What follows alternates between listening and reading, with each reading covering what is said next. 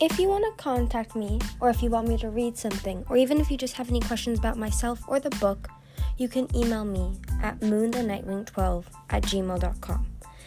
The email will be in the description. Now back to the book.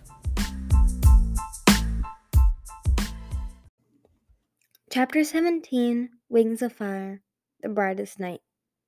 Hmm, Stone Mover said, studying her expression. You did know. You know it's fake.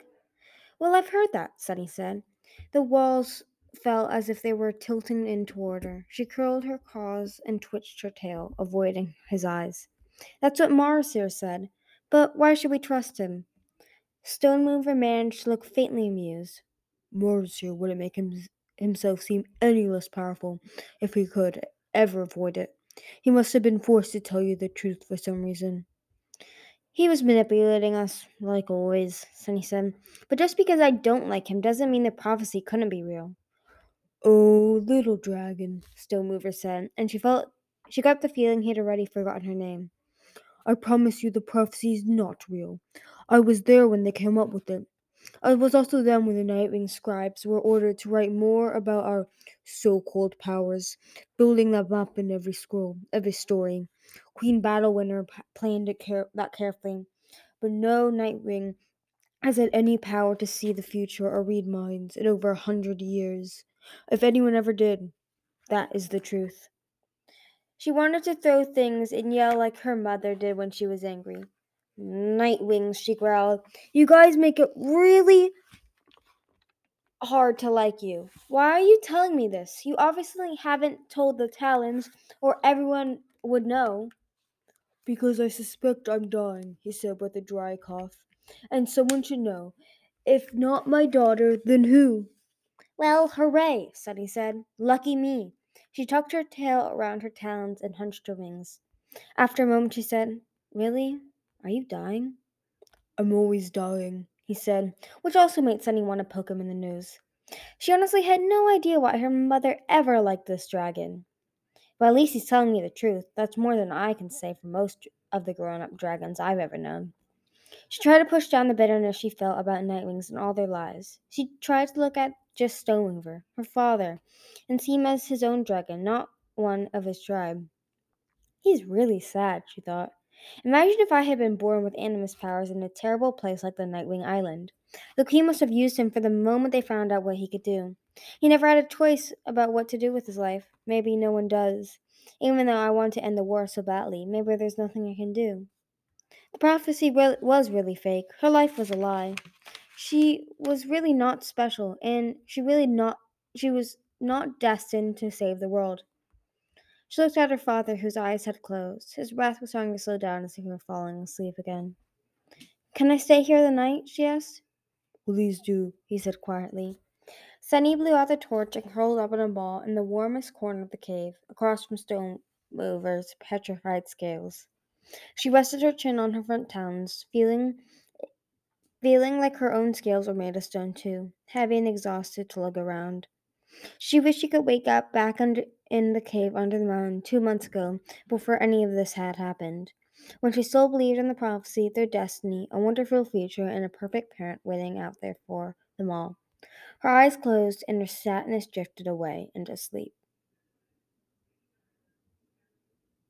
Sunny was back in the stronghold, wandering through Burn's weirdling collection. Except instead of a it had become an endless maze of increasingly creepy oddities. Every time she turned a corner, a new distur- every time she turned a corner, a new disturbing thing lurched toward her.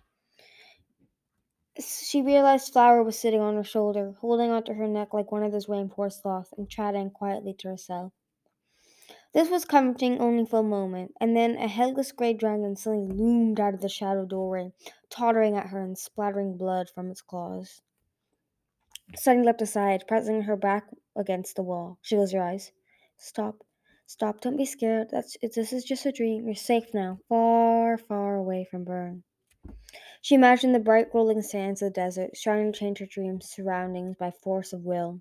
After a few moments, she felt the warmth of sunlight on her face and she opened her eyes. And it had worked. She was standing on a desert sand, and right in front of her was a scavenger. Sunny started back with a yelp of surprise, and so did the scavenger. But it didn't turn and run, and didn't scream. It just stood there, blinked at her with enormous brown eyes. She reached up to, to her shoulder. Flower was still there. The scavenger in front of her was not Flower.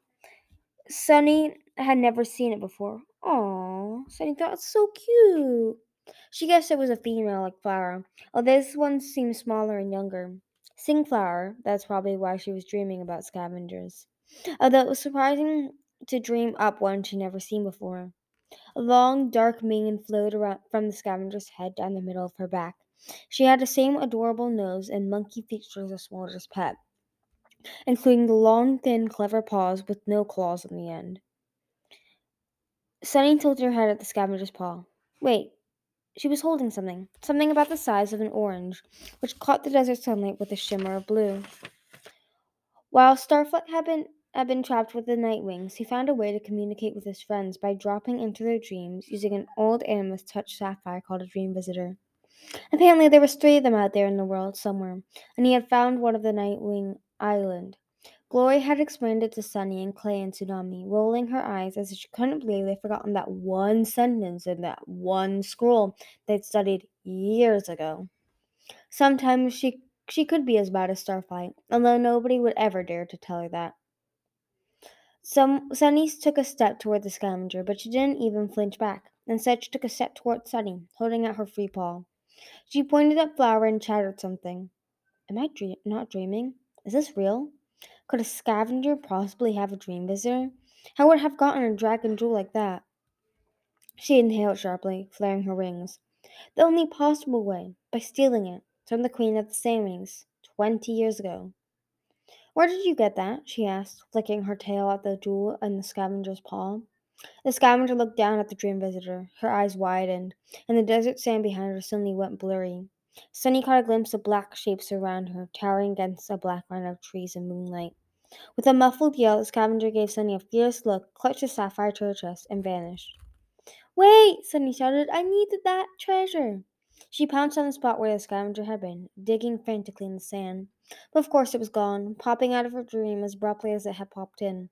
And then there was no way to get her back. The scavenger was the one who had the dream visitor, and therefore controlled where she went and who she saw. But why would she visit me, and how? I thought you could only visit the dreams of dragons you've met before, or seen. She must have seen me somewhere, sometime when we were traveling around Pyrrhia. Although I'm not sure I didn't. I'm not sure I although I'm sure I didn't see her. Sunny sat down, sweeping her claws through the sand. So I can, I, if I can figure it out, maybe I can find her, and then the stolen SandWing treasure. She closed her eyes and concentrated, trying to bring back those blurry, dark shapes that she glimpsed behind the scavenger just a moment before. They looked familiar, and there had been trees too, so it wasn't the kingdom of the sea or the sky kingdom. Were there scavengers in the rainforest? Trees didn't look tall enough. Sunny's eyes snapped open. The forest between the mountain and the desert, where I saw the ruins of the old scavenger den. The little scavenger was in the ruins, which means I know where to start looking.